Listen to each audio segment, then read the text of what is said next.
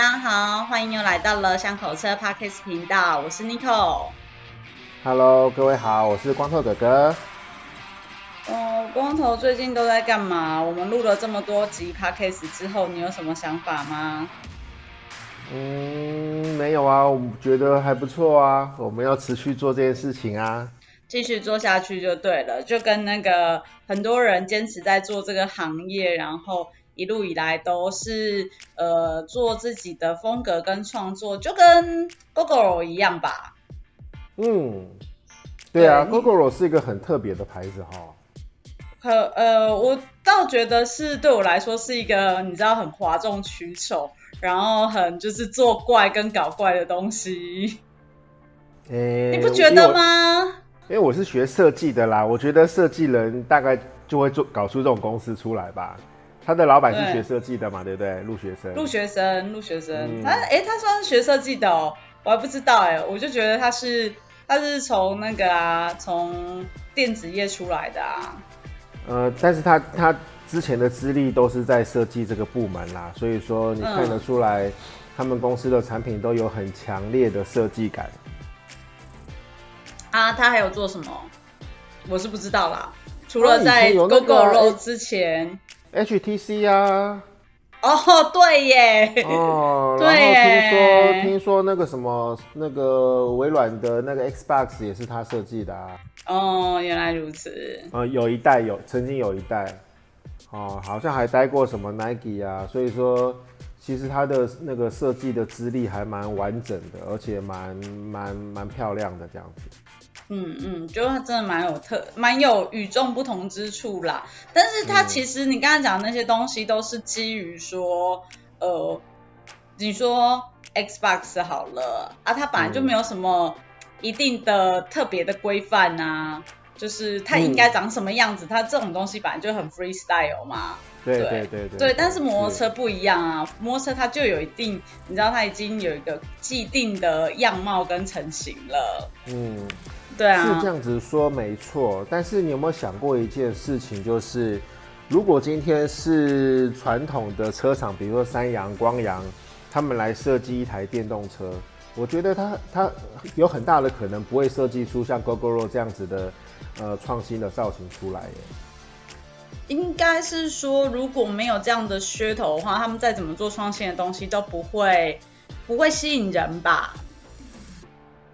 呃，我想要表达的，老牌子有老牌子的招，就是包袱啦。对，这这就是我想要表达的，就是如果今天我是三阳光阳，我本来的强项就是在卖油的汽车，嗯，然后这市场我已经摸得很透了。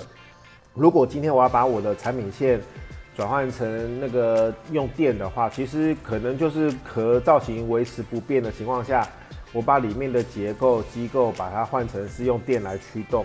我能够想得到的，他们的策略比较安全的做法应该是这样子。嗯，那是，但是其实我纯粹要讲的是，Gogoro 不是只有电的这个这个状况。我觉得他做电这件事情还不算太标新立异啦。做电这件事情没有标新立异，嗯，而且它是。他如果以公司的核心在讲这些什么移动电源的技术的话，也不是那么标新立异，因为它就是呃，在一个技术等于说是一个比较前沿的技术。我要讲的是他在设计车子这件事情上面，嗯，对，造型，然后使用的材料，然后 Google 它第一代是用铝合金车架嘛。有别于传统的，它是那个铁车架，所以比较起来的话，其实铝合金车架为呃为什么传统的工业不采取用铝合金的车架？因为他们有很多包袱，他们怕车子撞坏啊，车体撞撞歪呀或干嘛的很多种问题，所以它采用了呃一般传统的铁车架嘛。那 Gogoro 它是用铝合金车架的时候，等于它就是跳脱了一种你知道传统的包袱，它去做了一些呃。这个这个市场不愿意尝试的的事情，我的观察是，那个这个是一个设计人的任性，就是 是对设计人超任性，尤尤其是老板又是学设计的情况下，我觉得老板说我我就是要用铝合金，甚至他想说我要弄碳纤维，他想要弄碳纤维的车架，也不会有人去吐槽他。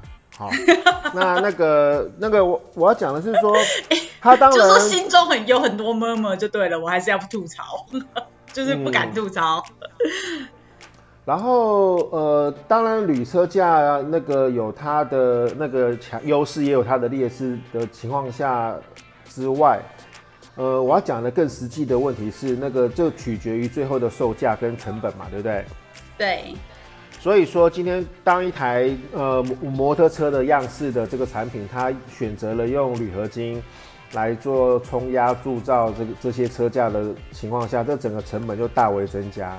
这有这也就是为什么第一代的 Gogoro 它的那个售价贵到大家受不了，然后一般的消费者 看不看不懂说啊，这个里面用的是什么样特别的技术跟材料的情况下，他只会去嫌说你那个一台十几万要卖给鬼啊。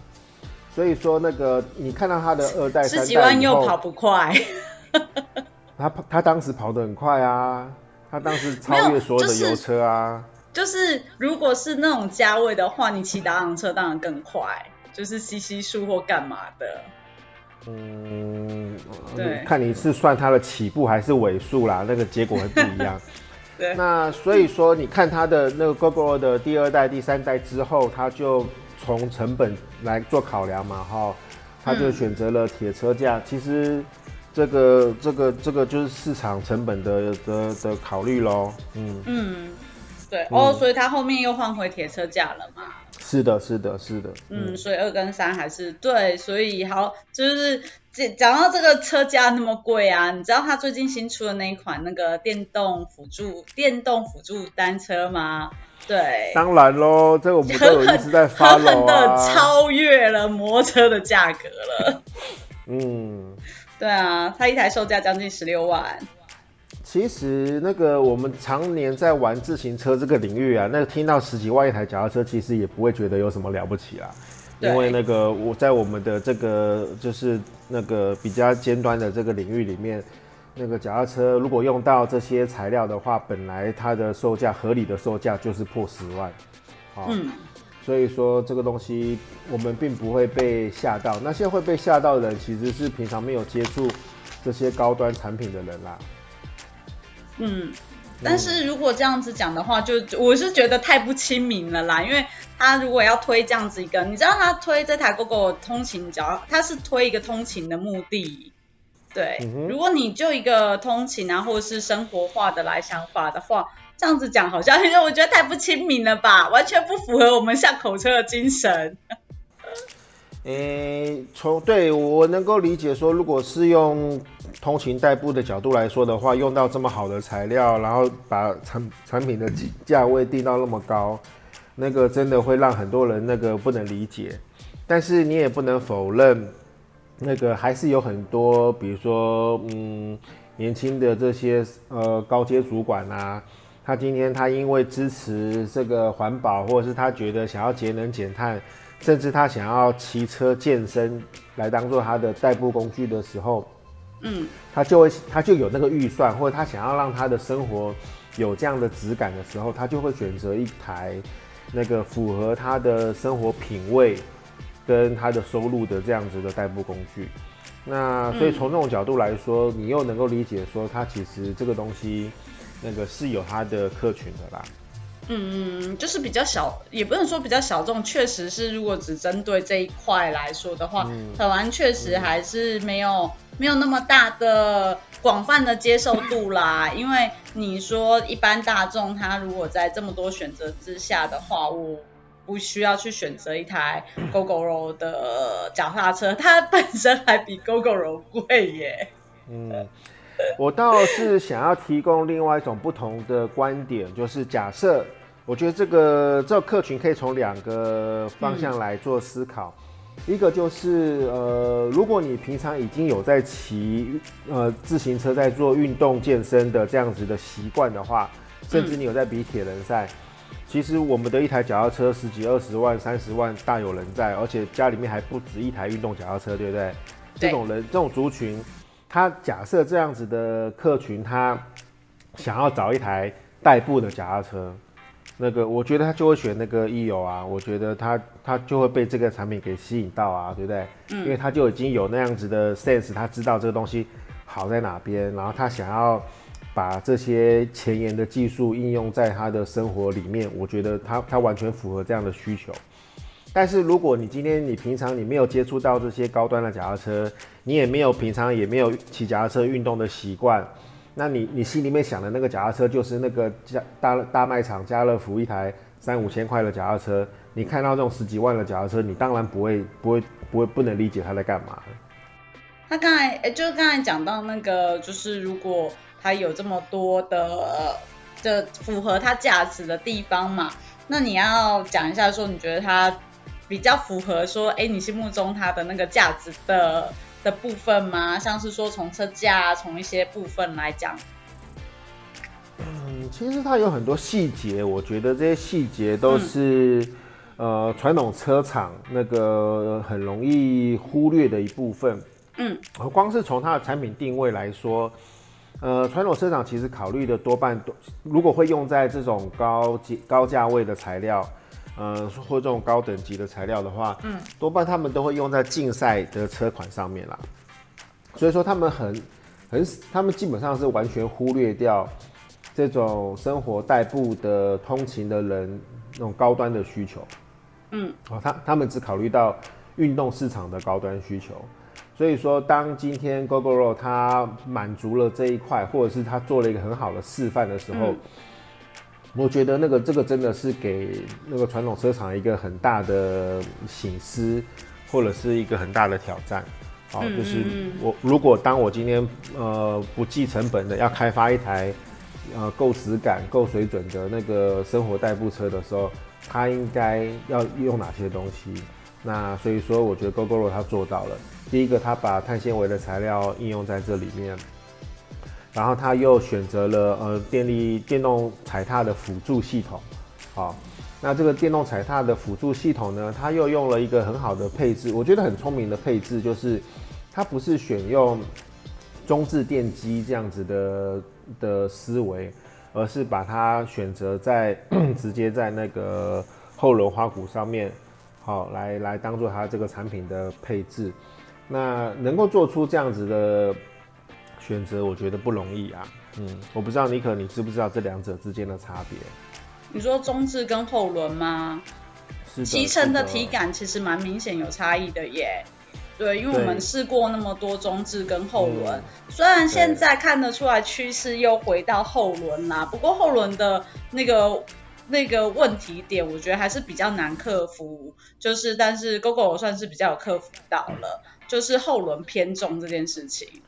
有有有，对，没有错。对对，它那个后轮偏重的问题，其实还是蛮蛮呃，就是好几个系统他们都还是做做不太到，对，嗯、让你觉得骑乘的一种就是呃稳定的加速感。嗯，嗯中置还是在这部分上面，为什么那个时候会比较受人家喜欢的的差异？然后，但是我我相信我们很多就是就是现现在在听我们。单元的啊，因为我们比较亲民嘛，所以可能大家对于中置跟后轮比较没有什么概念。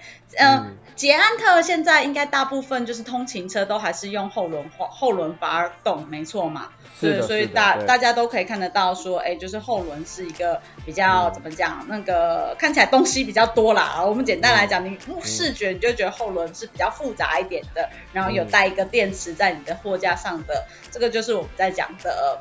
后轮发动的马达，嗯，嗯嗯嗯，对。然后中置的话，其实现在，诶，应该如果一样以捷安特举例的话，应该是登山车的系列吧。登山车大概对登山车系列，它就会用一个，就是一个我们所谓的中置马达，它就是放在我们整台脚踏车的中中央下方处。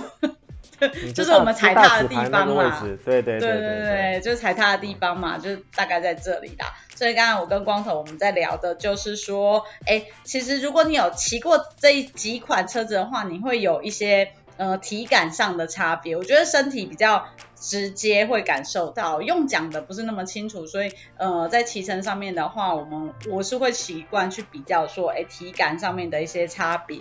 对，嗯，对。那所以说讲到这个地方的时候，你就呃，我们就可以延伸到说，其实大部分的那个传统车厂，因为他们自主研发电机的这个部分的技术或是能力，其实是比较弱的。因为传统车厂其实它是着重在机械的这些加工制造嘛，哈。嗯。所以说，当他碰到这些什么电池啊、什么电路板啊、马达啊这种东西的时候，其实他自己是没有太多琢磨的。嗯。那也就导致于说，你现在看到的大部分的电呃电动助力车这样的产品，它用的这些电机系统。基本上都是呃配合外面的现有的模组，好，所以说那个你看到的不管是中置的还是那个后后轮驱动的这样子的那个电力的系统，基本上都是跟其他的厂商去外购的。但是你看到 Gogoro 的那个 e-o，它的这些那个电机的开发是在他们公司自己自己自己研发出来的。嗯，好，那里面有一个很大的关键，我不知道你有没有注意到。这一次的这个 e-o，它的那个后轮驱动的电机里面还含了电池。哦，对啊，这个我知道。嗯，它是跟电池一体的。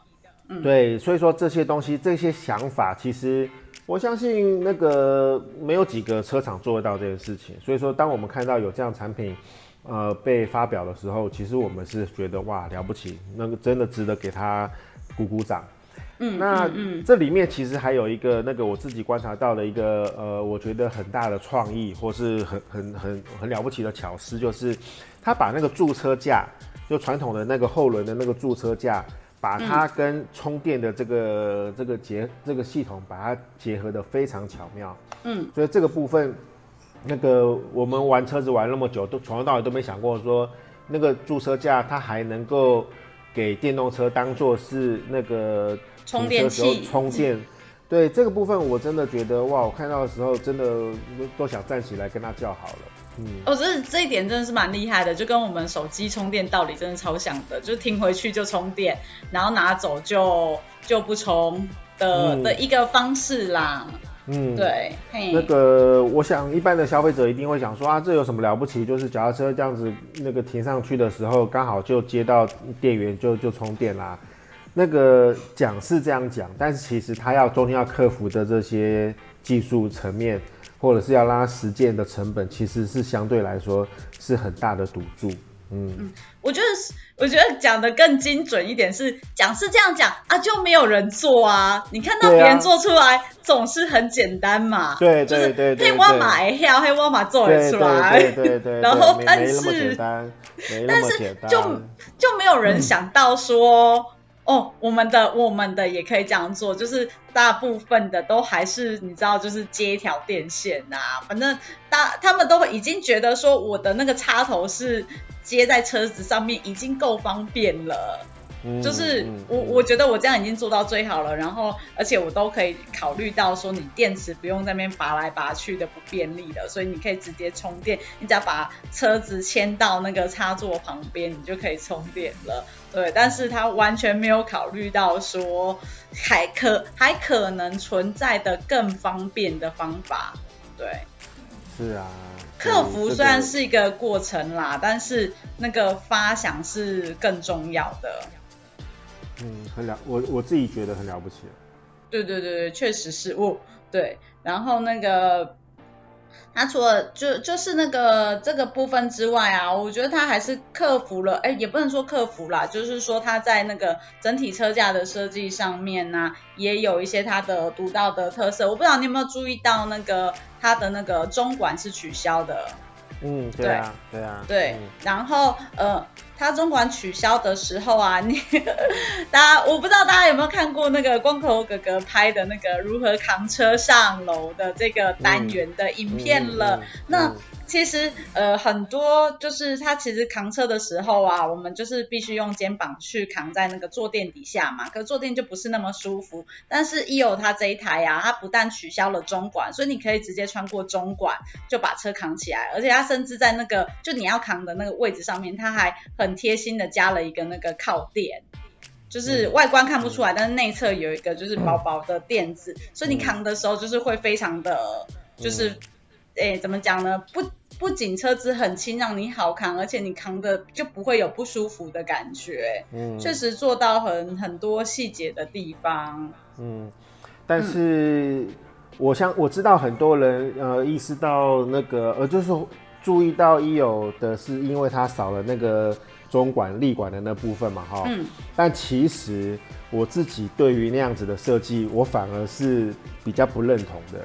哦，嗯，对，那我的论点是说，呃，第一个，它不是，因为我们看车子看的相对来说比较多一点，对，它不是第一个做这个这个这个哗众取宠的设计的那个，对对，它不是，所以说，对对对，它如果你真的硬要讲的话，它它可能还有可能是致敬某一些车子这样子，对，然后 那那个你说在这个通勤车上面那个把把中管给取消掉。那相对你要付出的问题就是它的结构一定会相对比较脆弱。嗯、那那个，但是因为它是设定在呃代步的通勤车，所以说可能它对车架的强度，或者是它故意要这样子比较 Q 弹的车架，这个也是可以被理解的。但是刚刚我们提到说，如果你今天真的是穿的西装，然后穿个衬衫，然后骑的这个通勤车经过忠孝东路这样子骑到你的公司去。那你要把它扛上楼的时候，你真的去扛那个位置，它很有可能就被后轮的，你因为在骑车的时候，你的后轮就开始旋转嘛，所以中间的那个泥巴啊、灰尘啊，甚至是水渍啊，它就有可能被甩到你的那个中间的车架上面去。你刚刚说的那个在肩膀上的那个有一个像托靠一样的那个东西，它很有可能被污染到，因为我没有实际看到那个东西，所以我不知道它到底实际上会被污染，但是。合理的怀疑是那个地方在你骑乘的过程中，它很容易被被喷喷脏。那你真的要把车扛起来的时候，你就有可能会让你的衬衫啊、西装啊这个东西那个被被沾到污垢。那到底有多少人那个会感激这样的设计？其实我是强烈的怀疑的。嗯，而且它它的后轮是没有挡泥板的哦，对不对？啊，所以说这个东西的话，它的实用性。那个又我也是强烈的怀疑啦，看起来很帅啦，嗯。说到这个挡泥板出了，哦，是啊，OK，好。但是是有一个荷兰大厂他做的，就是哎，你如果需要买挡泥板的话，你可以跟他跟他采购。对对对对，就是你他们他们就是专门在做套装服这种，就是。呃，像 Brompton 的车子啊，或者是这种已经很定型化的车子所使用的挡泥板，对，嗯、这个人也蛮厉害的，那个、看到商机。对，那个可能一般的那个听众都不知道，我们妮可是挡泥板之女王呢。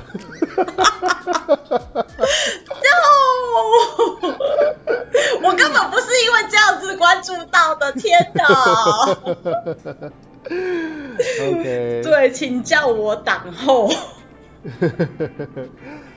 那那个除了这个中呃，大家比较注意到讨论常讨论到的那个立立柱之外，哈，那其实还有什么地方是你你有看到的重点呢？我我想讲一个，我想讲一个。好，你先讲，你先讲。我要讲的是它的缺点，所以我们就是延续在重点之后。哦 那个我我我自己的骑车，就我拥有的骑的单车里面，其实一直有个遗憾，就是我自己没有拥有过皮带传动的车子。嗯嗯，所以说我对皮带传动这个东西，其实有一直都保有很大的好奇心。嘿，那 Gogoro 的 EO 他这次他用皮带来当做他的那个传动系统，其实我也是觉得这个是一个很很好的那个设定。那理由在于说，其实我我我虽然没有自己没有拥有过那个电力辅助的自行车，对，但是我我多多少少还是有骑过嘛，哈。那在骑乘的过程中，那个我骑到那些车子里面，它多半都有配置后变速器，好，可以。那那个在你骑的过程中，你就可以去切换那个什么八速啊、九速、十速啊，好这样子的档位，但是。我在实际的体验里面，我真的觉得说，因为它都已经有电力的辅助了，它为什么还要给我这么绵密的那个档位的切换呢？这个是我一直那个不能不能理解的。那我自己的解释是，因为目前的这些呃变速系统都是否它的设计的那个设定是否给人利用的嘛？哈，嗯，到目前为止我们还没有看到这些变速系统专门针对那个电力辅助车来做开发设计的，所以说他们只是硬把这两个东西兜在一起。那兜起来的结结果就是，你就会发现说，有些人如果他不懂得那个档位切换的话，他就是一档挂到底，他可能就是直接挂重磁，反正你有电力辅助了，嗯、就算你用重磁，那个他那个电力还是会把你推出去。好，所以说一般的一般的消费者，如果他对变速的这个观念不是很成熟的话，他就很有可能一一档挂到底。那这样子的。搭配操作，其实长时间下来，对于机械的损耗是很伤的。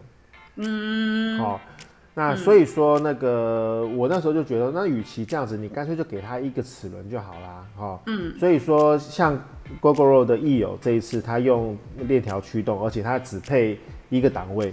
好，所以说你今天你能够感受到那个不同的骑乘的速度，你要踏轻还是要踏重？全部都是用它的电脑自动判断，说你你踩的力道是是大还是小，然后去给你不同的那个加速的力道。嗯，其实这个我觉得那个我完全认同，也完全接受它这样子的设定。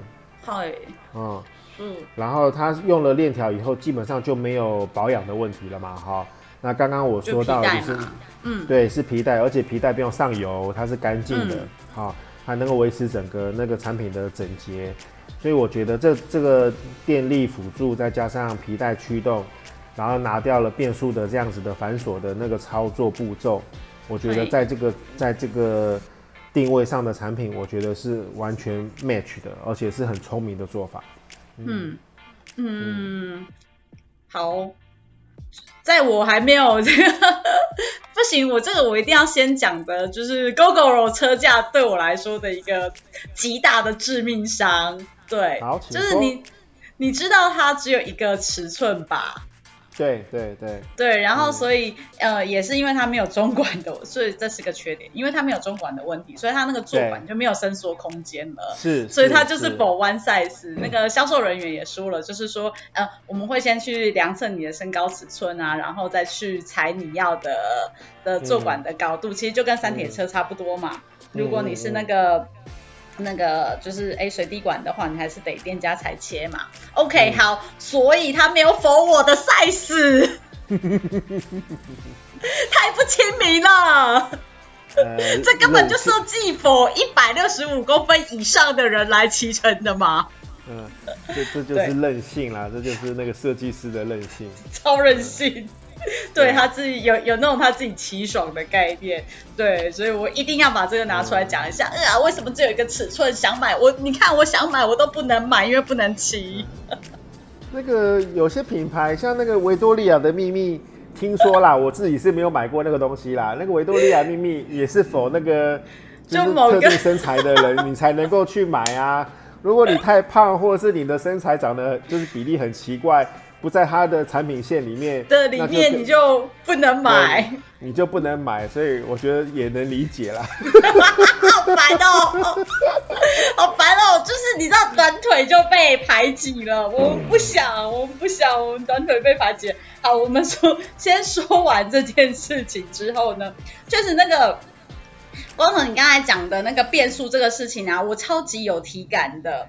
因为我我就是去骑那个就是呃也是别的系统的这个电动电动公路车嘛，然后我去爬山，然后因为就是特地想要去试山路的骑乘的感觉是如何啊？那当然你一开始的时候就是会会怎么讲呢？就是因为那个你的起步就比较轻松，所以说你在踩踏上面就会比较轻松。但是随着你就是呃坡度越来越高的时候呢，那你呃，我我我在这边讲的就是说，你会因为你平常爬山的时候的惯性，你去调整那个变速，嗯、对，就是我就会去调嘛，就是说，哎、嗯，这边大概应该在哪个档位，我就会去换，因为它其实就是一台标准的公路车，但是又呃放了那个后轮的后轮花鼓上去，好后呃后轮马达上去嘛，然后所以我在变换的过程当中啊，瞬间因为我的踩踏就是我的那个扭力不足。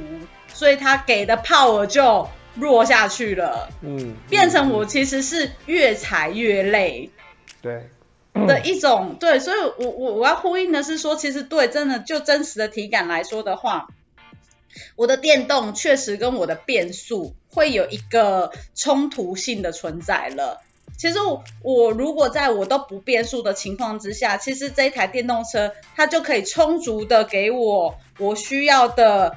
的 power 让我可以就是比较轻松的，就是不变速，我也不用变速，我就可以踩踏上去的坡。但是因为我做了一个就是惯性的变速的动作，来让我就是越踩越累。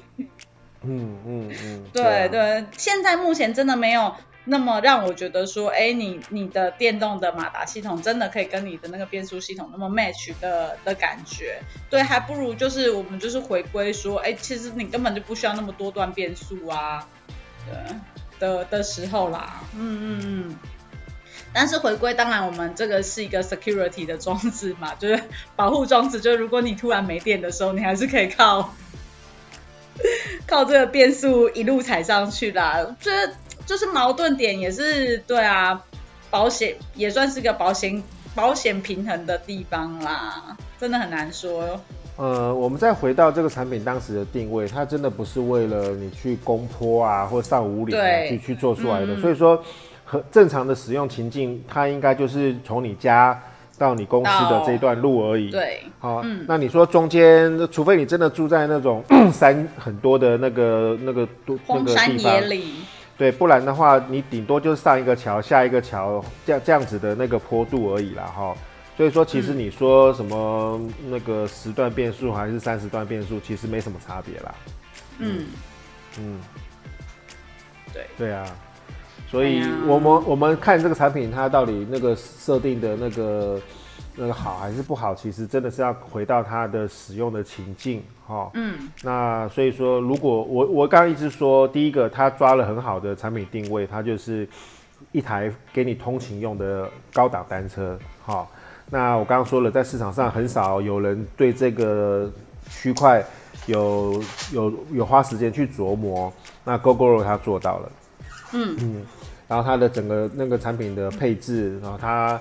配后轮的电机，然后配上皮带传动，然后没有给变速器，呃，没有不需要让你去做变速，然后设定一台碳纤维的车架，我觉得这些东西都都是一个很大的突破啊！这个很没有，我没有在市面上看到有类似的东西出现啊。嗯嗯嗯嗯嗯，嗯 就是木以就我们台湾这个无敌超级无敌霹雳小。小台湾来说的小市场，确实啊，还有是很多产品的能见度还没那么高，所以 Google 愿意，应该是说这些呃各大品牌，就算他们有做出来的东西，他们会不会就是看中台湾这块市场，又是另外一件事情了嘛？你看像很多。嗯，知名的品牌，他可能推了一些东西呀、啊，他第一个可能不会想到我要在台湾上市啊，可能那是好几波之后的事情了，嗯、因为他觉得，嗯，台湾可能呃没有那么喜欢做某一些事情，所以他们会先看看热度是如何，如果台湾有掀起这个热度，他们再来推行嘛。那但是 Gogoro 的角色不一样嘛，他怎么样就是一个在台湾立足的。的产业，那它以台湾为出发点，在台湾做一个呃特试点来上市，然后再到各国去推行，觉得它更有一个嗯立足点，而且呃基本上台湾人还是会买单嘛，因为它怎么样都是一个台湾的企业啊，嗯嗯。讲到这一点呢、啊，我我不得不说，我觉得 Gogoro 这个品牌它的理想性真的很高。它当时出 Gogoro One 的时候，那时候定价不是太高吗？然后被大家抨击、啊，嗯、那个时候我就在想说，我在思考说，如果我是一个全新的品牌，然后我可以把公司挂名在那个欧洲的任何一个都市里面，啊，但是当然我的生产跟制造还是保留在台湾嘛。其实你看自行车产业里面真的也有也有类似的案例，就是它明明就是一个台湾做或是大陆做的品牌，但是他就故意把那个公司注册在什么？欧洲欧、啊、洲的某一个地方啊，对，对美国啊，然后就就会让消费者认为说啊，它你就是一个进口品牌，你就是一个那个欧洲的公司。嗯，其实 Gogoro 要做到类似的事情也不难嘛，哈。对。那我我要讲的是说，他没有这样做。嗯。他不但没有这样做，他的第一波的产品就直接在台北这样，呃，在台湾直接上市了。我常常在讲说，如果今天 Gogoro One 它当时的第一台车是直接在欧洲或在北美上市。然后让这些东西，嗯、因为相对来说，欧洲跟北美的消费力真的是比较高嘛，哈，他们的人均所得，他们的那个对产品的认知是比较成熟的，所以假设他在那边过了水，过个比如说半年一年，被市场给接受，或是有比较那个好的这个新闻效益出来了以后，他再回过头来那跟跟台湾的市场讲说，你看哦，这个是。在国外得大奖哦，然后在国外销售很不错的车子哦。那我觉得那个时候，我相信会会有这种觉得说它太贵啊，或者是不知道它好在哪边的这样子的声浪，也许就会少很多。好，但是他们当时没有这样做，我觉得说实话，这需要很大的勇气，而且他的理想性真的是很高。嗯。没错，就是我在那个 GoGo 的他们的专柜，就是展示 EO 的专柜的的店铺啊，他们就是有很多就是年轻人，他们就是 intern 的角色。那他也是对于说，哎，我真的对于 GoGo 这家公司是充满了你知道，就是崇拜之心。对他，我记得他是台大的学生哦，他就说他的目标就是要进 Gogoro 工作。哼，对，就是被这样的一个一个心情给传染啦。呃，对，虽然说我对于那个一开始是批评他是非常的，你知道狂妄的一家公司，但是呃，我并不是不认同他的所所作所为，狂妄不过是一个形容词，对，因为确实他是完全不就是没有没有任何的保守的动作啦，他就是算是勇往直前，对，虽然很多乡民还是会去酸他说陆学生一天到晚都在哭，说就是那个没钱了，钱烧光了，希望金主可以帮忙，对，再再让他继续做下去。确实啊，他做的他做的那个理想或梦想是很远大的，所以真的很需要很多人一直来，呃，就是支持他。就算有些人可能买之前买了就觉得买贵了，早知道就买后面的第二代、第三代。但是呃，因为大家一开始的这些就是支持的动作，才可以让他一路成就下去嘛。我们就是很需要很多人一直在这种然后傻子的路上 一直伴随下去，才有办法让他做下去嘛。这是我的感想啦，嗯嗯、我对我对看 Gogoro 是这样的看法啦。对，嗯嗯嗯。对啊，我我我很欣赏这公司啊，嗯。嗯嗯嗯，对，好，我们我们今天没有任何的业配，希望这一集他们有机会听到，然后就对我我赞成巷口车的理念，巷口车需要大家的支持，嗯，我们才能够继续下去，对啦，就是呃，整个都哎，就是所有的。想法跟理念、啊，可能一开始会有呃不完全跟不完美或不完善，但是呃在调整之后啊，我们就可以做得越做越好。那但是需要大家的一些正面的力量啦，而不是说像是那种就是酸言酸语啊，觉得说我就是看衰你，我就是看你不好，对，嗯。对，大概是今天的的想法吧。很高兴，就是跟那个光头哥哥聊到那个 Gogoro 这一台车。我希望后面我们还会有陆陆续续有更多，就是这些很棒的产品，可以让我们来跟大家来做分享。OK。嗯，好，那今天先到到这边喽。好，拜拜。拜拜。